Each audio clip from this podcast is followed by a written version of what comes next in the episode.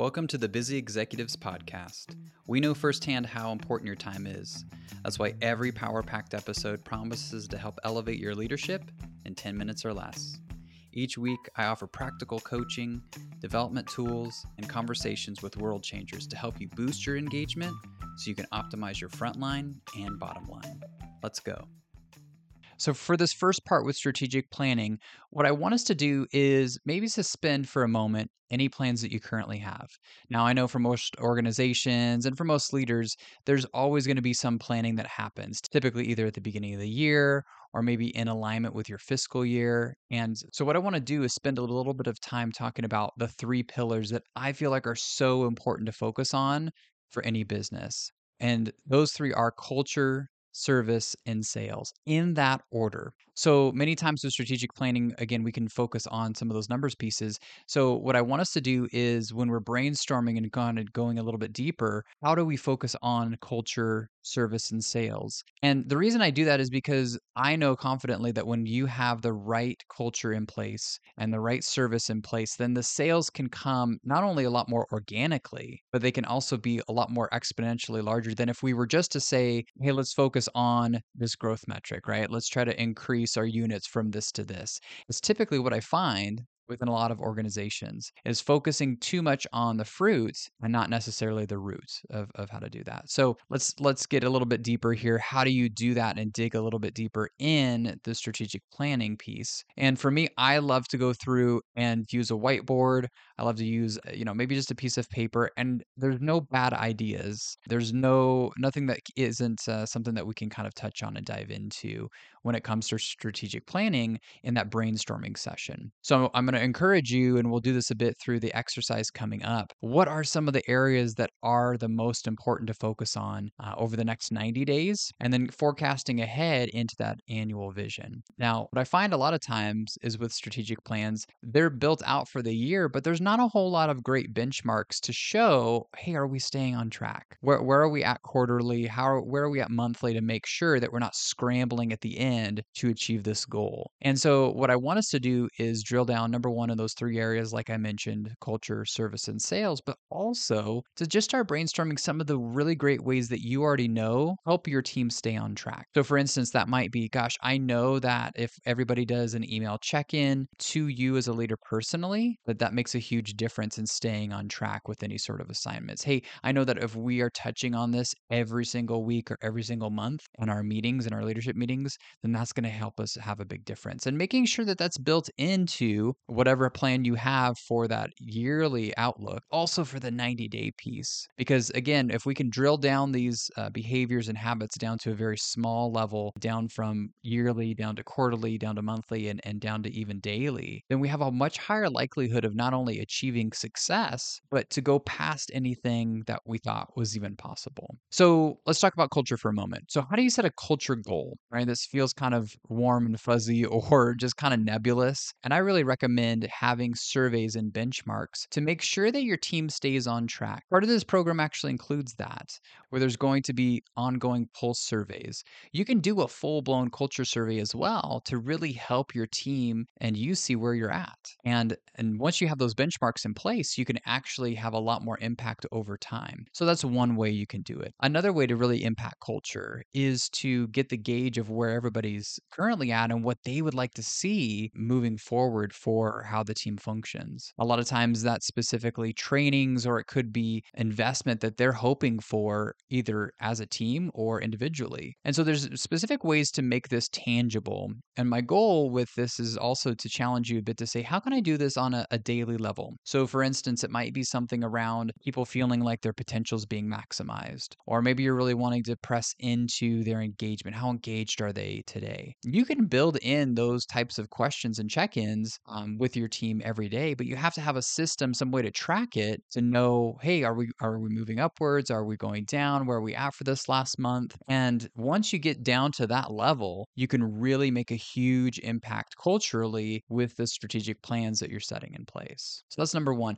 Number two, on the service side, how do you really impact service? Well, a lot of the organizations I work with do surveys. Uh, they'll do NPS surveys. They'll do Net Promoter Score surveys. There's lots of different types of survey formats out there, the biggest goal is that they're getting feedback from the end user. They're getting feedback from the people who are impacted the most. And so, my challenge is as you go through this, how can you really refine what service looks like, not only externally, internally? You could, can you survey on a frequent basis uh, those who are serving internally within your organization? Maybe they don't directly impact the customer, but how are they providing service to those within your organization? Is a great question.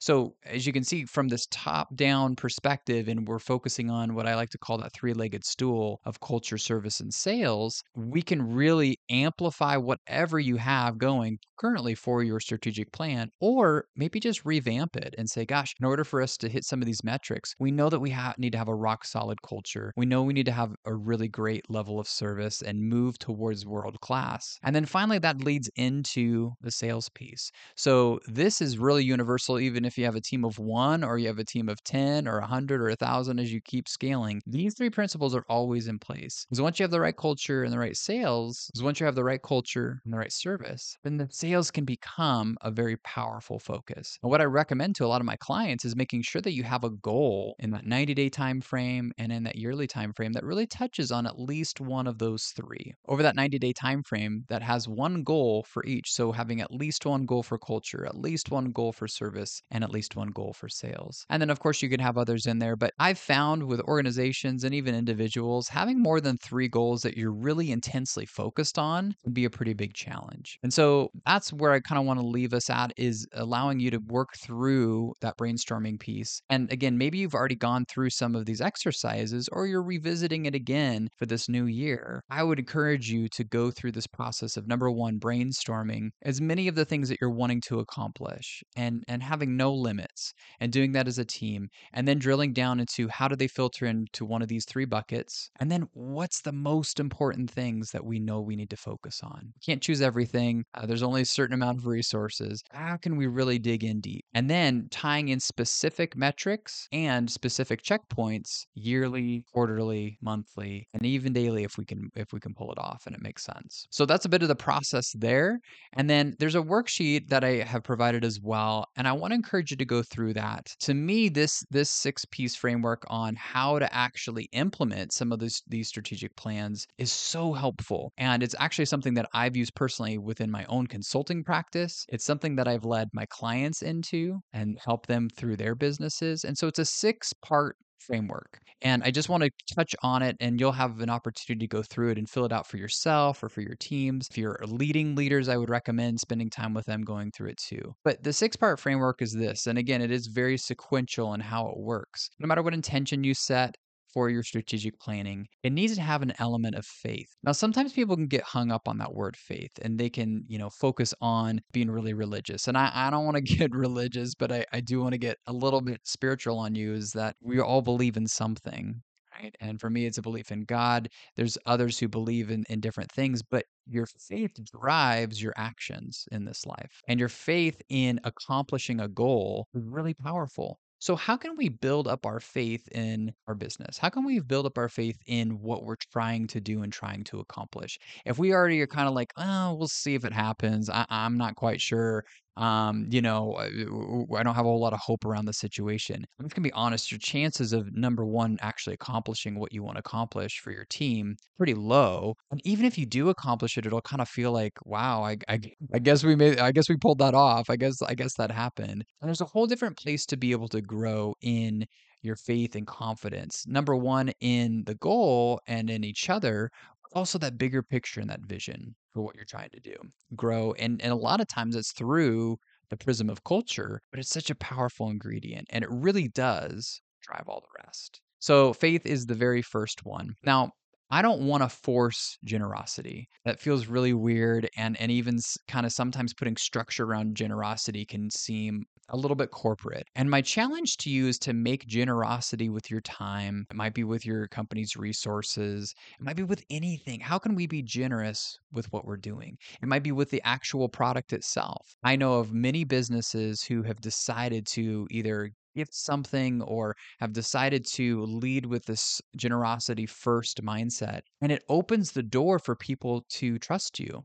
It opens the door for them to say, man, this company is not just out to take something from me, to take my money from me. They really do want the best for me. And so I want to challenge you as you go through this 90 day exercise to think about how can we as leaders be generous with our own time, even more so? How can we be generous in some of these strategic planning areas? How can we grow in generosity with our customers? And as you do that, it always, always, with a, when it's done with the right heart, always builds loyalty, always builds a little bit more trust than what you started at before. And it can build over time as well. So that's the second one.